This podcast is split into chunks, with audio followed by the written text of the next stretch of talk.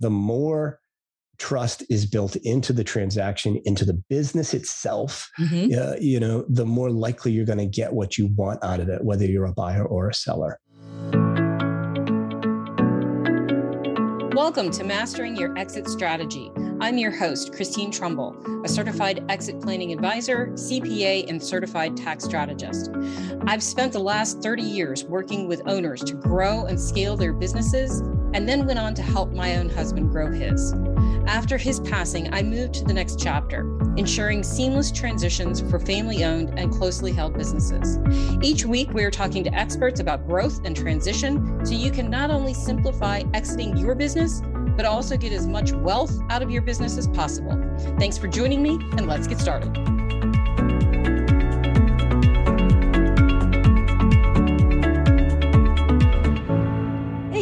Everyone. This is Christine Trumbull with Mastering Your Exit Strategy. And thank you for joining me again. Today, I am speaking with author Joe Valley. After building, buying, or selling a half dozen of his own companies, Joe helped build Quiet Light Brokerage, one of the leading online focused M&A advisory firms in the world. Now, after facilitating over half a billion in exits, Joe has written the best-selling book The Entrepreneur's Playbook to help online business owners get the maximum value and best deal structure when they seek their own incredible exit. So thank you for joining me today, Joe. I really appreciate it. It is so good to be here. And the first thing I'm going to do is go, What? You said the name of my book wrong, but there's a story that goes What did I say? You you said you said the entrepreneur's playbook, which is hilarious. Oh. So oh, no. when I was when I was writing the book, um, I I surveyed 10 or 15 of my friends, influencers, people in the space. And I'm like, mm. look, I have two titles. One is Incredible Exits, and the other is Exitpreneur what do you like? Um, 90% of them liked Incredible Exits because it flowed very well. Right.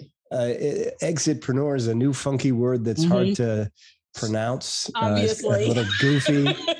uh, and every time someone says it for the first time, it, you know, the exitpreneur's playbook, you can yeah. tell they're doing their best to pronounce it properly. Yeah. It happens. Well, it's, it's that's incredibly frustrating to me because I've actually been telling people what I'm reading right now and I and I'm going the exitpreneur's playbook, and they're like, "What?" right. So I'm well, I'm very sorry. I I'm very I'm shocked that I did that. It's funny. It's funny. You don't have to be sorry about it. You know, the other strange thing about it is that um, you know I filed for a trademark mm-hmm. uh, for the word uh, exitpreneur, mm-hmm. and of all of all companies uh, that would uh, say I'm treading on their on their turf. It, it's uh, EMI, which is Entrepreneur Magazine. Now they're they're also known as a trademark bully. If you just do a Google of trademark bully and whatnot, right. but they they actually think there's a conflict. Now that you now that you said the entrepreneur's playbook, um, oh. you know I might lose that fight. Um, although entrepreneur should never have been a trademarked word to begin with. No, but, uh, no, absolutely not. Absolutely yeah. not. Well, I, I absolutely adore this book. It is it was a fun read for for one thing. It was an incredibly informative read. Um, but I like the way you were able to incorporate it's it's so ever just ever so slightly on the edge of technical um, not not not terribly technical at all but i mean for the the average business owner it does definitely give them some information to think about. But it's also i mean there's there's no sugarcoating this. You you get right into it and you explain that look you know if you want to make money selling your business you're going to have to do certain things. And i i mean that's that's kind of the way i explain things to to my clients as well. But it does it speaks the plain truth and i enjoy i absolutely love the way you laid it out. Um, so how did you end up in the online focused m&a advisory arena Mm, good question. Good question. Well, thank you, first of all, for the compliments of the book. Um, uh, I tried to make it as real and readable as possible and relatable as possible. Yes. Um, I was not my true, authentic self in the book. Otherwise, there would have been some profanity as well, just for the record.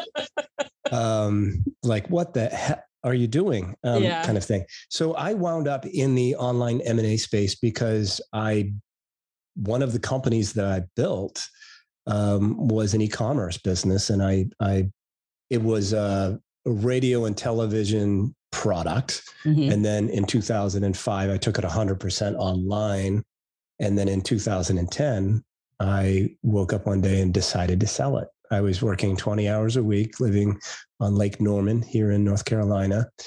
Um, my kids were young. My wife uh, had lots of friends over to play with the kids, and I was miserable. It was just the saddest thing. I'm like, I have nothing to be miserable about work wise. Right. Yet I was. Uh, I moved into it. It was just me and my developer, and I was unhappy. And so I woke up and decided to sell, which was a mistake. Um, fortunately, actually, one of the advisors that I interviewed was Mark Daoust from Quiet Light Brokerage, who's now my business partner. And he said, "Go away." He said, "Look, man, your business coming back strong with the new with the economy after the recession. If you wait six months, you're going to make another X amount of dollars." I'm like, "You're telling me to go away? You're actually acting in my best interest? yeah. Who is this man? How do we duplicate him across the entire world?" Right. Um, the other two that I spoke to were just trying to get their hooks into me for a commission, and it just felt awful yeah. which is the reason most people don't reach out to advisors like you, like me. Mm-hmm. They're just afraid to have that conversation. Mm-hmm. Um, so I ended up waiting six months, sold my business, um, took 2011 off, trying to figure out my life, figure out what I wanted to do, and joined Quiet Light in April of 2012. And from 2012 to 2017, I was, you know, an M&A advisor. I was the second or third one on the team. We can't really, Amanda and I can't really recall if it was me or her who uh, joined. And of course, we have no records, right? You know, why would you keep records of stuff like that? It was Jason. Mark founded the company. That was Jason, who was the original advisor. Uh, he was my advisor at the time. And uh, by the time I joined a year and a half later, it was just still him. Uh, and then Amanda and I joined. We now have 15 advisors, um, a staff of mm, probably all in 10 if you add a few, you know, permanent contractors in there. Um, we closed just under 215 million in total transactions last year. We've grown 55% year over year for the last four years or five years since 2017. Mark and I became official partners in 2017. And for those that want to own their own business um, or be a partner like I am in a fairly large business, make yourself invaluable. It's exactly yeah. what I did. Yeah. I uh, the lowest from 2012 to 2000, really even up to 2018, I did uh, uh, at least 40%. And that's in the later years when we had a bigger team. But there was a year where I did 70% of the total transactions at Quiet Light. And you get to that point and you get, you know, I sat down with Mark and said, look, I want to be an equity partner. And I was, re- I was ready to write a check, Christine. he didn't he didn't ask me to write a check. I tell him that today. He's like yeah well it's worked out okay. It's, it's, worked out okay. We've, we've, we've grown a bit. Um, so yeah that's how i got into it. Uh, i've always been self-employed. I've always you know well not really. Since self-employed since 1994 okay. 1997 but i've always been an entrepreneur in in in my mind right? I've always right never I never really had a job for very long. that's yeah. the truth. You're you're either an artist or an entrepreneur, if that's right. uh, you know the yeah. the label. And so it just it just happened. I loved the process. Mark mm-hmm. was helpful to me first and foremost, as right. was Jason. And so the the company was founded with that in mind and built with that in mind, and and I ran with it. And now we've got a, a great team that does the same thing. But there's a problem, and that is that people are still afraid to talk to you and me of the world. Right. Um, hence, I just felt the need to uh, to write the book as well. Okay, excellent. Yeah, I it when you're an entrepreneur and you're working for somebody else, you have a tendency to not stick around terribly long, whether whether it's your choice or, or them going, would you stop trying to own my business? they, they, you have too many ideas of the best way to do it or the way you would do it if it was yours. At least that's always been my problem. Uh, so, how is an online business exit different from a non online or brick and mortar type exit? You know, I, I don't imagine it's all that different. I've had lots of people that have read the book that are in the brick and mortar space and have reached out thanking me and talking about, you know, what a difference chapter 11 makes. You got the book there, the, the book on add backs. Um, oh, and yeah, how much yeah. and how much it's added to the overall value of yeah. their business. Yeah. Um, it, it's it, I don't think there's uh, any difference uh, in terms of the the sale process, except that your buyer pool is limited right? right? Your, your buyers cannot be anyone anywhere in the world. Generally, you're selling to somebody in your geographic location. Right. Um, that's the key difference. The other part may also be that uh, with brick and mortar, there may be some uh, licensing involved if there's real estate and things of that mm-hmm. nature. Right. Um, with our stuff, uh, 99.9% of it is a straight asset sale, and there's no stocks and there's no real estate or anything like that involved. Okay. Okay. Excellent. Excellent. So I love, hold on, let's, I'm going to, I'm to start referencing the book. We're not going to go through the whole book because obviously that would, you know, but I am going to start referencing the book because I absolutely adored this and, and, and forgive me. I did use this in um, a presentation I did a couple of weeks ago. I did give you credit. However, um, you, you, you came up with this phrase, choose your pain. Mm. Can you explain that? I'm not sure if I came up with it. I've used it. It's right? in your book. I know, I know, but but I give credit. I give credit to uh, Beachbody.com. So you know, I was. I love Beachbody. I was five minutes into a workout, and I'd I'd done some of the uh, Beachbody uh, programs with PX90 and a, a few mm-hmm. other things with you know real tough macho men.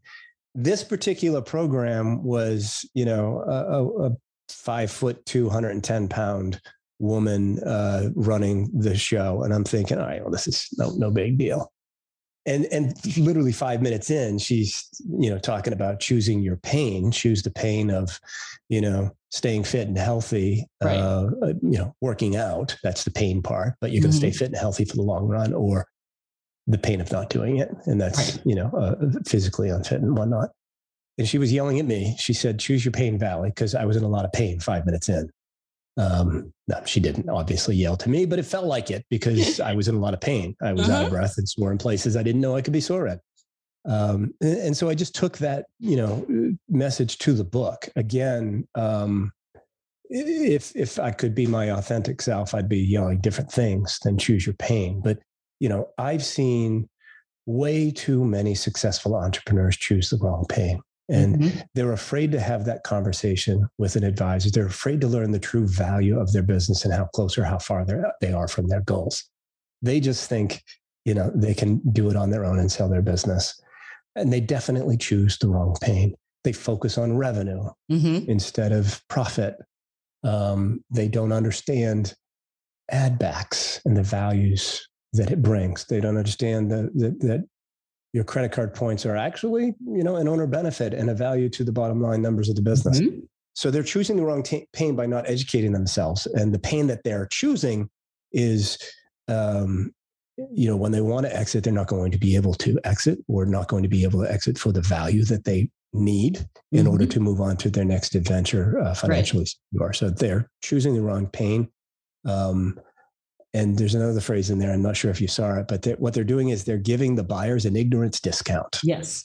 Uh, and it's the seller that's the ignorant one because they're undervaluing their business, and uh, and buyers just love that. Oh yeah, well yeah, or it's you know the the one that I that absolutely breaks my heart and is so incredibly frustrating is the ugly baby syndrome, basically where they the owner thinks that their business is of course it's worth all of this money? Why wouldn't it be worth all of this money? Again, it's the, you know, we have all this revenue, we have all this profit, we have all this cash flow. Why wouldn't it be worth what exactly what I want? And come to find out, it's not. It's well, it's usually yeah. nine times out of ten, it's not even close. Yeah, well, that's the simple answer to that is because buyers have choices. Right. You know, they can they can buy your business at a 10 time multiple, which is ridiculous or they can buy these other four businesses mm-hmm. at a three and a half to four multiple. And of course, I don't know what the hell I'm talking about multiple wise because I don't know the business itself. but this is a conversation I've had with hundreds of entrepreneurs over the years. Yeah. like, dude, just you're, you're you're you're living in in a in an unrealistic world. Right. Um, yeah. An example I think I talk about in the book, and that is a, an example most people can relate to because most entrepreneurs watch Shark Tank. Mm-hmm. Um, we've had a dozen or more of those people have conversations with us, and we've sold a few of their businesses. We've mm-hmm. got somebody on the team that was on Shark Tank. He currently has a deal with Robert.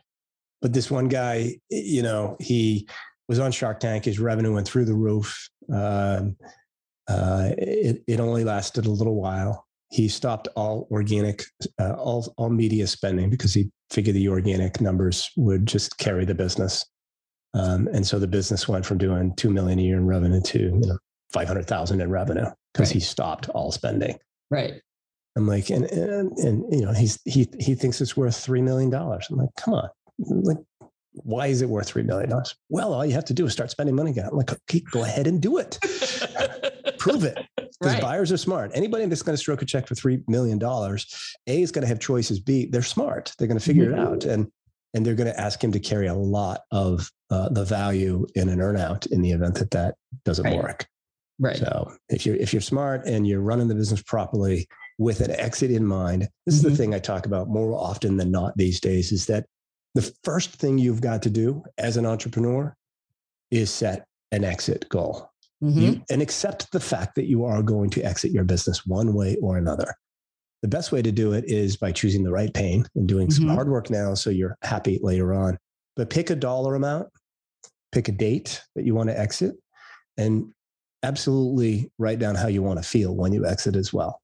Uh, yes. I don't know if you asked this question, like, how do you feel after the exit is done? Most people, uh, the response is, I feel like a burden has been lifted off my shoulders. Yeah. And so, dollars, date, and feeling, and then reverse engineer a path to that goal right? If you mm-hmm. don't figure out what the value of your business is, that exit goal is just a fantasy. Right. I talked to somebody the other day. He's doing about $150,000 a year in revenue, and he wants to exit in 24 months uh, for $10 million.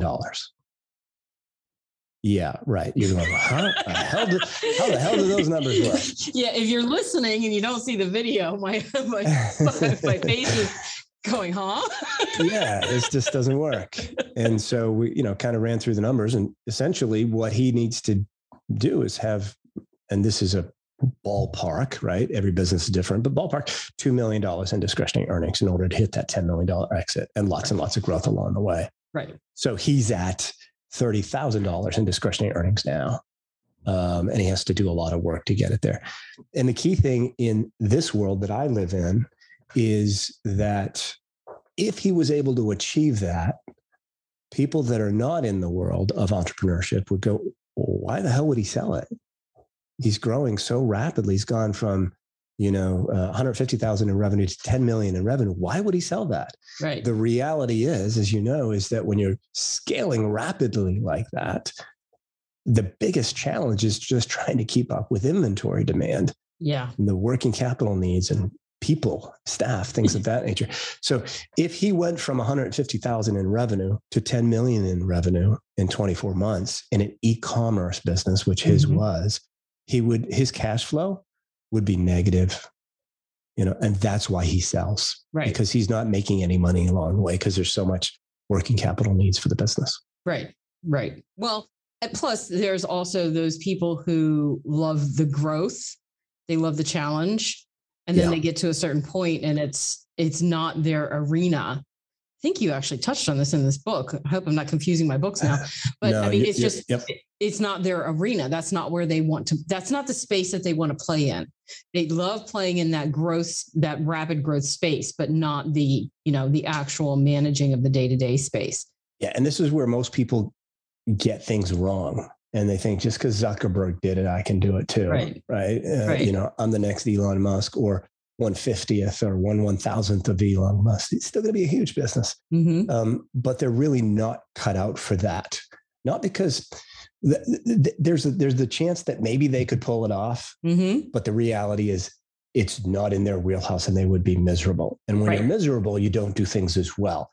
So the most important thing I think that people, entrepreneurs like you and me and everybody listening needs to figure out is what is my level of incompetence? Where is it that um, my skill set is is is not quite at the level it needs to be? Mm-hmm. I can learn it because I'm an entrepreneur. I'm a smart person. I can learn it. I can figure it out. But is it going to be at, at the expense of my happiness and my joy? Right. Right. um, my role has changed here at Quiet Light. I'm not an advisor anymore. You know, you get burned out on certain things. So I've moved, sure. you know, to a different aspect of it. Mm-hmm. And there are certain things within this company that I get excited about and that I, I do well. And there's certain things that I, if I take them on, I will just delay it and screw it up because I don't want to do it because that's my level of incompetence. Mm-hmm. It's pretty clear for me after, you know, 56 years on this earth and, and, you know, 20, three of them being an entrepreneur. Understand and figure out your own personal level of incompetence, mm-hmm. um, both technology wise and happy, happiness wise, mm-hmm. and make sure you don't get there. Make sure you exit before you get there. Right. Or this is, you know, uh, adverse to what you and I do for a living.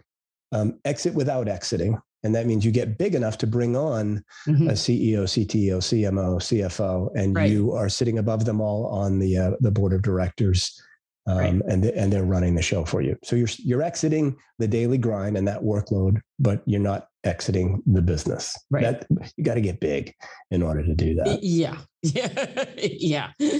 So one of the things that you mentioned that in the book is that owners make at least 50% of all of the money that they're ever going to make from their business. And this is that was I I never quite frankly and embarrassingly enough, never really thought of it that way until I saw that in writing. And owners don't understand that and they don't recognize that just as much as they really need to get real with themselves about where their deficiencies lie and what they're not, you know, yeah, where they're not great um, they also need to understand that this is this is the largest financial transaction they are probably ever going to make. In well, that in second part, that second part, that you know, this is the largest financial transaction they're ever going to make. And why in the hell wouldn't you put all your your your efforts into learning as much as you can about it? And why in the hell would you go it alone?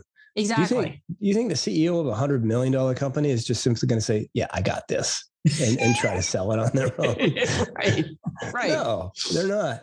Right. Um, so get, you know, get the knowledge and experience and expertise on your mm-hmm. side. Mm-hmm. I wrote the book for that purpose in terms of right. gaining some knowledge and expertise. Mm-hmm. Um, but even still, you're a blue belt. You're not a black belt. You're going to get your ass kicked and you're going to lose a lot of money in the process because every deal falls apart at one point or another, mm-hmm. right?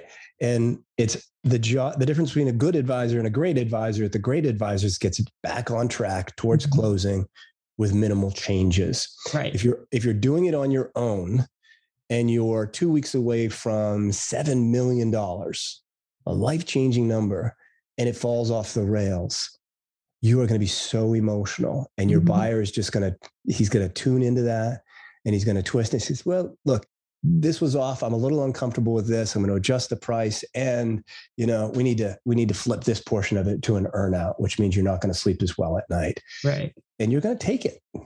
Because if you don't, you just have to go back to the drawing board and start it at square one. And you are yeah. so close to being emotionally checked out. yeah. You yeah. can't check, you can't check back in. I've yeah. been there. It's hard. Yeah. So um, there's that aspect of it. But I just answered the last question. What was the first part of that question? I don't remember, but. it's so glad it's not just me. It's a fantastic segue. You've mentioned this a couple of times, but um, explain for the listeners what SDE is. Okay, good. So and that's and why they need to care about it. So we used to call it owner benefit, which is much easier to understand. Mm-hmm what owner benefit does the owner of the business get from that business? Right. Simple, right? Well, I get my salary. Well, I get my perks with my American Express points. Uh, well, I, I traveled to an event and then I stayed for an extra four days and I saw the Grand Canyon. Those are all owner benefits. Mm-hmm. I write my mobile phone off through the business because the business doesn't have a, a you know a landline. Right. These are online businesses, obviously. Mm-hmm. These are all owner benefits. So, seller's discretionary earnings is the culmination of all of the owner benefits plus one time expenses and non recurring expenses. What's a one time expense? I've got a business partner now. Uh, let's say my business partner decides to buy me out. Well, that's going to cost some money. We've got some legal fees associated. Let's say we spent a total of 10 grand doing that in 2022 and he buys me out. That expense is not going to recur again in 2023 because right. he's not buying himself out. Right. So if he was to sell the business in 2024, that $10,000 expense of buying me out is a one time non recurring expense that's going to be added back to the seller's discretionary earnings. I'm getting so far into the weeds. I apologize. It's seller's right. discretionary earnings is net income on the bottom of your P&L that you export from QuickBooks or Xero. It's not an Excel spreadsheet P&L. Export it. it's, it's net income plus add backs equals seller's discretionary earnings. And those add backs are those one-time expenses. The add backs are expenses that don't carry forward. Um, in in if it's a single owner operator business or a owner operator business with some staff, the owner operator's payroll in most cases is an add back. The payroll taxes he or she pays is an add back. The cash back money is an add back. I, I, I give 18 different examples of it, mm-hmm. of add backs in the book. And there's actually a 19th that I could have and should have put in there now that I've talked about this enough times. Um, in in my world, there's uh, what are called FBA aggregators now. There are companies like Thrasio and Elevate and Perch, Boosted, and I'll even throw in Profound Commerce in there as well. There you go, Matt. Uh, former client of mine that's about five businesses. He's just raised $50 million to buy up FBA businesses. So they're basically buying up fulfilled by Amazon businesses. Okay. If I'm an Amazon business owner, I probably subscribe, I definitely subscribe to Jungle Scout and or Helium 10, combined probably $500 a month. Right. If Thrasio buys me, that's an expense that does not carry forward to Thrasio because they already subscribe. They actually subscribe to higher level stuff. Right. So I would argue if I was selling only to an FBA aggregator, that mm-hmm. that's an add back. It's black and white, math and logic. It will pass the test. Uh, and that's $500 a month or $6,000 a year. If I mm-hmm. sell my business for a four time multiple, that's $24,000 a year, Christine. Do you have any children? Yes, two.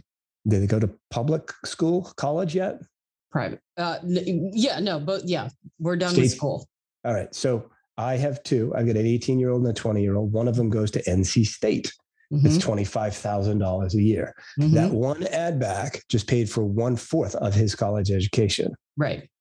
If you don't pay attention to this level of detail when you're selling your business, mm-hmm. you will have to pay for that college education with your own money. Right or whatever it is. You want and that RV afterwards so you can travel the country, whatever it is. These things matter and matter right. greatly. I was in a I was at the European a, cruise. there you go. There you go. We know what we know what Christine wants to do in her uh, in her retirement. No, I was at, at, an event in October, uh, and this look this applies to all level of business owners. And I say this because in October I was at an event for eight figure sellers. Mm-hmm. So there were uh, 27 of us that were there, and everybody there is doing eight figures. Um, and I'm sitting around a fire pit. I was there as uh, uh, the author of the book, uh, owner of Quiet Light, uh, partial sponsor of the event, and just be there to pick my brain type of thing. Right. So I'm sitting around a fire pit with this uh, guy, Kevin, who is oh, maybe in his late 20s, early 30s, you know, um, and he's running a business that is worth um, you know, $50 million. Okay. Tough life the kid has. Um, he had an offer on the business for a 10 time multiple of what he called seller's discretionary earnings. Okay. All right. 10 times. And so we're just sitting and chatting. And I started asking him about add backs, and this is why they're so important. I said, Well, he said, What's an add back? I said, Okay, this kid's going to lose money in the sale. Um, I said, Well, do you use any cashback credit cards for your business? And he got all said. He said, Oh, hell yes, yes, yeah. We do we do credit card stacking. And that means that, you know, we use this Amex up to the $150,000 max that month. And then we go to the next card and the next card. All in, we get about um, $50,000 a month in cash back money. I can see it for the business. Yeah. He said, and that all goes to me personally. I mean, we we furnish the house, we go on cruises, we go on trip, we do so much with that money. Yeah. I'm like, as you should. I said, yeah. that's incredible. Oh yeah. But, but, you can add that back to your add back schedule. That's an owner benefit. Mm-hmm. See, this is why I like the term owner benefit better than seller's discretionary earnings. That's an owner benefit. So at $50,000 a month, you know, that is $600,000 a year that he missed in his P&L add back schedule. He's getting an offer. He's got an offer for 10 times. So that fire pit conversation led to 6 million in additional dollars in value to his company. Wow. These details matter. Yes. Having conversations matter. Reading a mm-hmm. book matters. this is, you know, the business is likely your most valuable asset. Treat it that way. Right. When it comes to the exit, you've right. got to. You've got to, and you've got to find the right person to connect with. Look, if you if you connect with Christine, you can't stand her. Don't sell the business through her. I'm sure you'd say the same thing. Find somebody else. The same with me. Right. You don't like me. You don't like anybody at Quiet Light. Find somebody that you connect with mm-hmm. because this is your life's work and you deserve right. maximum value and the best deal structure when yeah, you and, ex- and it goes and it goes back to that that that fear of not wanting to talk to an advisor there is this uh, this this young man running a 50 million dollar a year business who again doesn't know what he didn't know and was going to walk away from multiple millions of dollars just because he he wasn't talking to somebody. Yeah. so yeah. I mean, I don't care if you're earning, you know, 50 grand a year or 50 million a year. You exactly. know, it's just it's having that, you know, get a book, talk, like you just said, have a conversation with, you know, somebody who knows what they're talking about and build that relationship. Let me, let me just let me just clarify before you skip on this, this next part. Absolutely. You know, having a conversation with someone who knows what they're talking about. Thank you. Yes. That's not someone who, um, you know, uh, was part of a company that sold that. That was not even somebody that, that, that's, that recently sold their company. Right. Just because they went right. through it doesn't mean they do it, did, did it correctly. Right. doesn't mean they an, did it. Yeah. Talk to an expert in the, in the space. If they've right. sold, if they've sold five companies, then maybe it's a, it's an interesting conversation to have. But, and that's a maybe though. Maybe right. they, they still could have done it wrong every time. They could have gone, oh yeah, I keep selling to Thrasio. They keep giving me money. I'm like, okay. yeah. But could yeah. they be giving you more money? Uh, absolutely. They're, yeah. they're, they're, the difference, the difference is um, whether it's Thrasio or a private equity firm, anytime you go direct. That aggregator, that private equity firm, their job is to buy your business for as little as possible. Right my job and your job, Christine, is to help these people sell their businesses for as much as, as possible. Right. And guess what? We're incentivized that way. Mm-hmm. The more the business sells for, the more we actually make. Right. The less the aggregators and private equity firms buy your business for, the more they make. Right.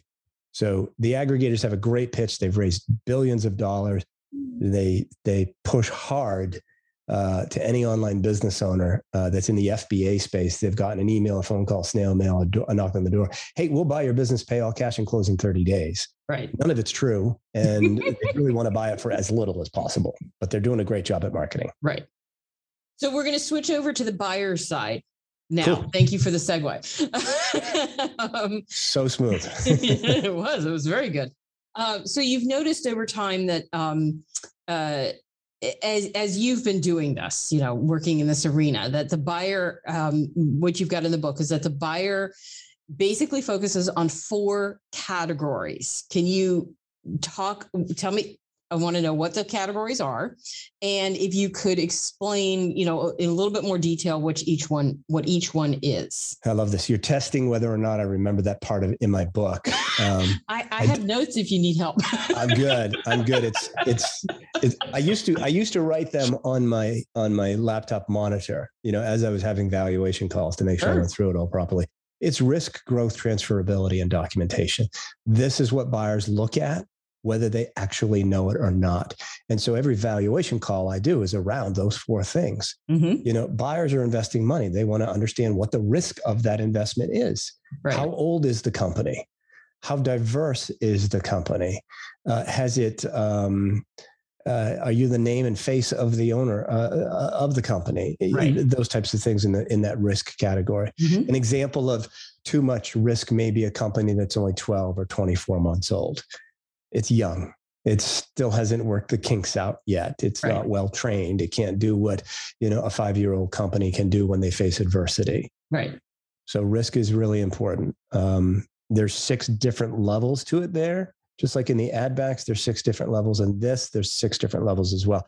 And and this is both for buyers and sellers to understand uh, because you know eh, the valuations are not just math valuations are done so much on risk growth transferability and documentation right. the math is your seller's discretionary earnings times a multiple range equals mm-hmm. the range value of your business until we really you know narrow it down into just before listing mm-hmm. where you fall in that range i call the four pillar tilt these are the four pillars of value risk growth transferability documentation imagine that they are pillars. And you tilting one way and your value goes up. You tilt the other way and your value goes down. Mm-hmm. so as buyers look at these things and they see too much risk and the growth has stagnated and transferring this business is going to be really hard because you know you uh, you're the name and face of the business or you maybe are um, the owner of the real estate uh, in the warehouse and whatnot um, but you're willing to travel 90 minutes to get there whereas your local buyer is not. Transferability issue there. Right. Um, and then the the documentation is you know this is this is the part that kills me. You're running a you know a four million dollar business and you're using excel spreadsheets. Just cut the cut the crap right? So or or you don't you know you don't reconcile your accounts and you can't run a profit and loss statement and your bookkeep you, and your your cpa is doing it which is the worst right?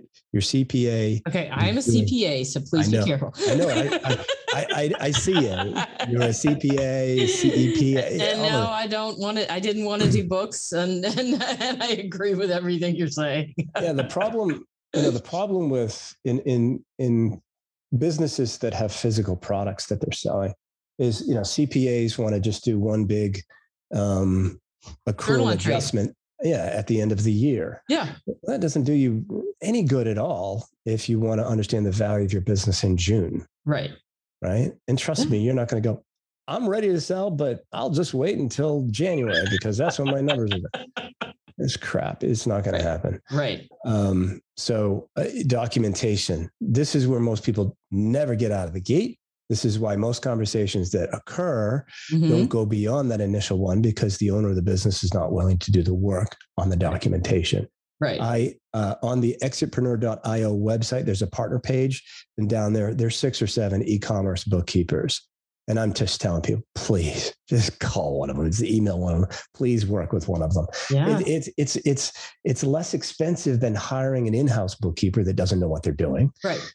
Um, and it's less expensive than the the Tesla that you're driving, or even that Ford Mach E, or even you know whatever it's, it is. It's, it's, pick anything, and it's less expensive than the amount of money that you're going to lose Oh, by far. Trying Absolutely. to clean it up or at the table at, when you when you do go to sale. Yeah, and and and by the time you're ready to sell, um, you're emotionally ready to move on. Mm-hmm. And then you have a conversation with Christine. She says, Well, your books are a mess. We need to go back to the drawing board, get this fixed. It's mm-hmm. going to take, you know, three months and you got to spend $3,000. You're going to, you're going to go, I'm going to have a conversation with someone else. Mm-hmm. Then they're going to have a conversation with someone else who's not as good as you are, not as ethical as you are, mm-hmm. not looking out for their best interest. And then you say, sure, I can sell it for that. Come on, sign this engagement letter. And by the way, it's a 12 month engagement letter. Right. And they get you emotionally hooked. And three weeks in, they're like, yeah, you know, we're not getting much of a response. I think we need to drop this price by a couple of hundred grand. Mm-hmm. I see it happen over and over again. It's oh, sad. yeah. It's oh, sad. Yeah. Do the work. Choose your pain, people. Choose your pain. there you go. I brought it back around. yeah, no, it, it, absolutely. I mean, I, I experienced that just a couple of months ago with a, and, and, you know, lovely young man had a fantastic, he had an app, he created an app and he was, you know, that's apparently that's what a lot of us need to do is just create an app that's very successful. And he had people just coming to his door wanting to give him multiple millions of dollars until they saw his financial statements. And I can't tell you what he was giving them because by the time I got there, all I knew was that, you know, the, the payables and the bills are in QuickBooks. Great. And then the income and the, the revenue is from five different payment platforms that never made it into QuickBooks. And I'm like, you got to be kidding me. So when I'm trying to get him to give me information, he loses three out of five of his staff because we're dealing with the great resignation. And guess what's, you know, I mean, he's losing it you know, yeah. and I can't, and, and, and he's, he's not talking to me now. so. And it's, and it, it, it's sad. I mean, the easiest thing there, you know, is, you know, hire a good e-commerce bookkeeper that's going to do all that work for you. Don't right. hire anybody local. Uh, that's an online business. You should yeah. hire, you know, an online bookkeeper. Yep. Um, and do the work that's required. You know, yeah, um, I give an example in the book about Bob. Bob's the one that wanted to retire by the time he was 50 to join the ministry. He yes. ran he had a side hustle generating 300 grand a year. You know, it's mm-hmm. just like, okay, I, how many side hustle people can claim that? He had a full-time job and a side hustle. Right, right. But he, he did everything in, in uh, Excel and it went under LOI twice and fell through twice. Mm-hmm. And finally he hired that bookkeeper, spent $1,500, right? Uh, all of his data was actually accurate, right? right? The bookkeeper took all of it from the bank statements, the credit card statements, everything, mm-hmm. put it mm-hmm. into QuickBooks for the last 36 months, spent mm-hmm. $1,500 doing it, which was cheap. It's probably yeah, more today. Very, very cheap. Relisted it, uh, actually went back to the backup buyers. He sold it for $50,000 more than the previous two L- LOIs. Yeah. So he spent 1500 mm-hmm. about three weeks of time and effort and, and got an extra, let me do my math, $48,500 out of it. Right. Hell of a return. Right. And it was work. simply because the perception the buyers had on the financial information that was being provided to them. It was still the same information, but it's the way it was presented because that's what buy it goes back to that risk. You know, yes. if it's if it's outside their comfort zone, yes. your risk goes up. Right. If it's, it's something it, they're familiar and can wrap their heads around and prove, then your risk goes down, your price goes up. It, yeah, it's a simple little word that everybody can relate to, no matter what side of the table you're on, and that is trust. The more trust is built into the transaction, into the business itself, mm-hmm. uh, you know, the more likely you're going to get what you want out of it, whether you're a buyer or a seller. Right. You know, every seller uh, everybody that's running a business right now that's listening to this should be thinking, I'm going to build a great business for a great buyer to take over at a great price, period. Yeah. They're going to get what they want if they have that mindset. Mm-hmm. Uh, they're not going to get what they want if they just put band aids on problems and don't do things that are going to be documented impeccably and instill trust and confidence first in you, mm-hmm. the advisor that's going to help them achieve their financial dreams, mm-hmm. and be the the buyer. The buyer's right. going to go, yeah, okay, I, I know you want 3 million, but I just don't feel comfortable with this unknown, undocumented factor over here. So I tell you what, I'm going to give you 2.5. So I'm going to look for a discount, a little over 10%. Mm-hmm. But of the 2.5, I'm only comfortable giving you a one and a half million bucks. The other, the other million we need to do on an earnout over the next five years. Right. If the if the business hits the benchmarks that you're bragging it will, uh, then you'll get paid. Right. If it slows down, it'll take longer. If it speeds up, you'll get paid faster. You got listed for three million. You're going to get half that money up front. It's not what you were achieving. It's not what you were shooting for. Right. And it's all because you didn't instill trust. Yeah. Exactly. Exactly. Yeah. And it's very simple. Very simple. Yeah. So, what about the fifth pillar? Ah, the fifth pillar. There isn't a fifth pillar, is what my business partner Mark will tell you. And structurally, he's right. So let's, you know. But the, wait a minute, the, it's in the, the book. I know it is. I know. The fifth pillar is the mortar that holds the pillars together. How's that? Um, okay. Yeah, because I'm visualizing there are the four pillars with a roof on top. Um, mm-hmm. Uh, the, the the person behind the business, the one that's running it, is the person is is the mortar that holds all that pillars together. And that's where this trust comes into play. I did a, a presentation a few weeks ago in Norfolk, Virginia. It was at uh, e-commerce fuel. And I talked a lot about trust and the fifth pillar and being a good human. And I put some slides up on uh, the big screen to indicate what not to do. Um, I was on a podcast. I was interviewed on a podcast um, maybe four or five months ago and the, the person that was interviewing me had a, a, a, Make America Great hat again and a Trump sweatshirt on, which is fine, right? Uh, I'm not saying I don't like that or that I do like that, but what he's doing immediately, if, if he's the seller of a business, he's eliminating half of his potential buyers. yeah. because he's out there saying it. He's saying it loud and proud. He's probably posting stuff online. Right. And he's eliminating half the people. He's he's eroding trust in 50% of the people. Right. So you got to be uh, neutral online. Be careful what you say. Um, you know, with with the world we live in today, with you know um, the big divide between our our political parties with vax versus anti-vax and all this stuff. Mm-hmm. Be a good human. Don't go there online because if I'm going to stroke a check for 500,000, a million, two, three, four million, mm-hmm. I'm going to find everything about you mm-hmm. online. Mm-hmm. And that's going to determine whether I trust you or not. Right. And if I can't find everything about you, my wife will, because she's better at it than I am. And if we can't find enough on you, we're going to hire somebody right. to find what we can about you. And I learned this lesson the hard way. I listed a business for sale. Um, it was somebody, he was a CPA. He was mm-hmm. 28 years old um, was running a side hustle business that was, you know, um, on paper worth about a million bucks. It was a silicone ring business, if you've ever seen those. Um, great margins, growth in the right direction, everything's going really well. And I launched it, and I get an email from um, initially just one, and then some other folks that says, "Hey Joe, is this the owner of the business?" With a link, and then it says, "If it is, yeah, I'm out." And it turns out that he was a registered sex offender. And uh, one of the things I talk about in the book as well is, you know, get ugly fast. Yeah. Um, and and by the way, if Chuck is listening, I know I misquoted him. It's get ugly early, not get ugly fast, which is just about the same damn thing. Chuck's one of the guys that's on the Quiet Light team. Um, if he had told me the situation, if he had been honest with the person that was going to help him change his financial future and give him freedom and flexibility right. to leave that CPA and do whatever the hell he wanted to do mm-hmm. for the rest of his life, he would have achieved his goals, but he didn't tell me about it. Right. And so I had to have a difficult conversation with him and hear his side of the story, which may or may not have been true.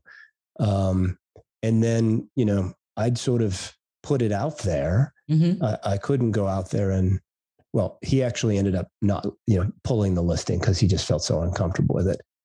Uh, yeah. Uh, ultimately, what he should have done, he was af- he was afraid that the CPA firm was going to find out that he was a registered sex offender. Okay. Um, and so he didn't want to getting out there. We could have handled that by yeah. you know not revealing his name and until we had really interested parties, that right. type of thing. And we also could have and should have for the buyer's benefit as well as for the seller said up front you know here's the business here's the teaser but then when they sign the nda and get the full package first and foremost right. for the record this person is a registered sex offender. This is his story. It doesn't change the value of the business but you need to know this before you go any further. Right. Otherwise people are going to get into it and then they're going to learn about that later and trust is gone. Exactly. Right? So I wish I had done that. So if if you know if you like the four pillars, which you better pay attention to because it's going to sway the value of your business mm-hmm. greatly.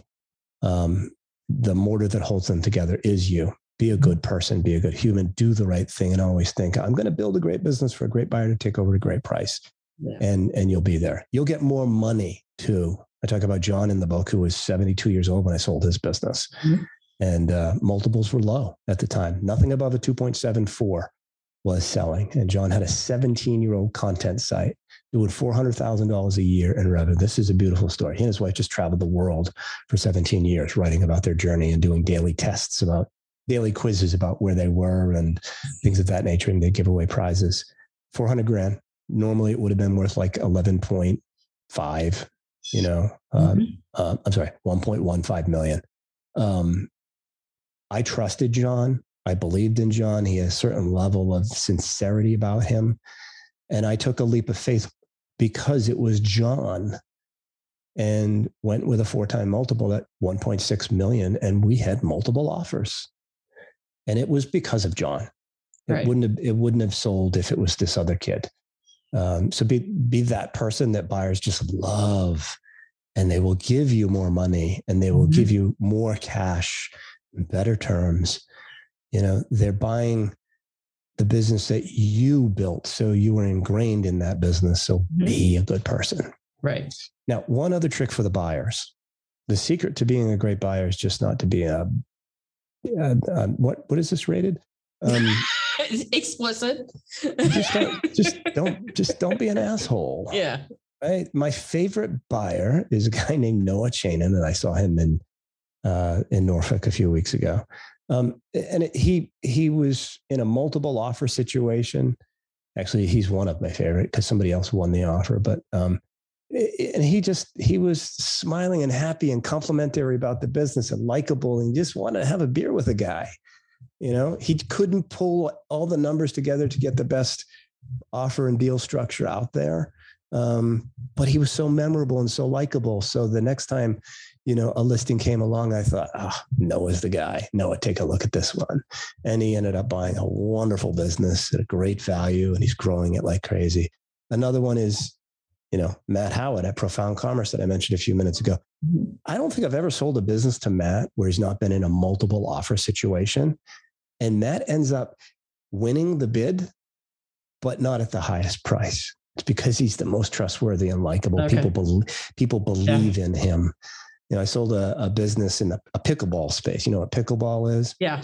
Yeah. Right? I had, I think I had seven offers on it. And he ended up buying the business for something like $150,000 less than the highest offer because the seller of the business trusted him, liked him, believed that he would get from letter of intent to closing. That's okay. kind of important, right? Yeah, it is. Yeah. kind of important. Uh, and he did. And, mm-hmm. um, you know, he's, he's, and he's at the same time, though, for buyers listening, um, occasionally Matt has not not been the lowest he's been the highest and he's willing to look at a, a forward looking multiple he'll look out three months and six months based upon the current growth and say all right, that's fine. I'll pay an extra 50 or 100,000 because I'm going to earn that back in three months. It's not right. a big deal. I right. want this business. Let's get it done. Okay. And he, he knew also what he could personally bring to the table to take that business, you know, you know, from 1.5 million in revenue to 7 million in right. revenue. He had that ability and he knew what the value was to him personally. Mm-hmm. And, and so he made that choice a few times as well. So buyers should do that. Just don't, yeah. well, the multiple feels too high. Um, you know, look forward three months if it's growing pretty rapidly. Excellent. This is this has been um, amazing information. it is. There's a lot here. This is yeah. We very... were going to talk for 25 to 30 minutes. What happened? It's been mm-hmm. 60. I'm, yeah, I'm I know. So okay. it, this is juicy information. This is a lot. I mean, this is the. Um, I'm going to have to really. I, I everybody who eh, owns a business needs to listen to this podcast. Yeah, I, mean, I, agree. Let's get was, it out there. This was let's fantastic. Get, let's so get have, 22 million downloads. Yeah, really. Uh, wouldn't that be nice? I have one final question. Yes. What are you currently reading? You know what I was reading. what are you reading? I, I, I, do know. Well, I just got over two weeks of COVID, so I'm currently not reading every anything. Oh. But I, I just recently read um, Good to Great. That's the la- the, the, latest yeah. one that I actually listened to okay. it because um, I go for a run or a long walk and listen to that. That's so fantastic. Like a reread or this... Uh, no, this is actually the first time I've read it. You know, really, it's been around a long time. Yeah. Oh, I've had my head down for years trying to build Quiet Light uh, by yeah. just hustling harder than the next guy. Yeah. And, and, now that I'm out of that and doing different things for the company, I'm, I'm going, okay, I'm helping direct this ship. I should learn a few more things. Right. And, and anybody that's in that situation, good to great is fantastic. Oh, absolutely. Absolutely. Getting the right people on the bus. Um, next like up is Atomic the, Habits. Oh yeah, yeah. I have that. That was gifted to me uh, a couple of weeks ago, right. and That's... I think I'm probably still going to go with the audio, even though somebody sent me the hardcover. Mm-hmm. I may do. I may do both. A I few people have recommended uh, listening to the audio while actually reading the books. Yeah. I do that sometimes too. It's just I don't know why. It just well because it just you know it integrates differently, but it, yeah. it works. It it really does. Yeah, both I, fantastic books and and Good to Great yeah. is one of those you know, if you're getting into business, it should be one of the first ones you read. I think the next is read the one thing. Um, it's an easy read. Yeah. Um, I hear too many people multitasking and doing so many th- different things, either yeah. personally or in their business. And I, mm-hmm. I heard, I heard uh, Sam Parr on um, my first million say the other day, uh, niches gets riches.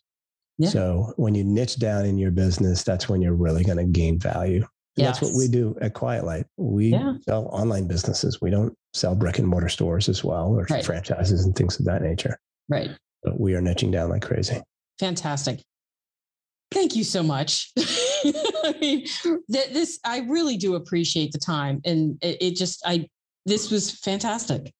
Uh, my pleasure. I, I think I told you earlier on, and I'm sure you've heard people say, you, you know, you, you never get rich by selling a book. Um, and and I had said I had said on a podcast six to eight months ago, look, if I could give it away for free, I would. But there's a cost associated with sending a book, you know, right. nine or 10 bucks, whatever right. it might be. So, uh, as I told you at the beginning, I set up a mm-hmm. URL where people can get the digital version of the book. Yep. For free. They can download it, read it on their Kindle, their iBook, their Nook, whatever it might be. Yep. Um, I know you're going to share the URL. I am. It's, uh, I'm going to give it verbally here as well. It's exitpreneur.io, exitpreneur.io forward slash pinnacle. If you just go to that URL, you'll be able to download the digital version of the book at no cost. And all of Joe's, that URL and all of Joe's contact information, social media links, it's all going to be in the episode notes. So, absolutely go to the URL, download the book, read it. It is a fantastic read well just i can't say enough about how much information is in this book and it's it's just whether you have an online business or not it is valuable information. It's information that you need to understand whether you're thinking about exit or not. Because i think you said this at the beginning of the book and, and i've always believed this. If you're running your business with the intent to eventually exit because you will then you won't have to hurry up and fix everything right before you try to go to sale mm-hmm. and that because Absolutely. that is not the time to do it. Yep. So, as always, thank you everyone for joining me today. I really do hope that you have found this episode as valuable as I have. This is Christine Trumbull with Mastering Your Exit Strategy. Until next week, bye.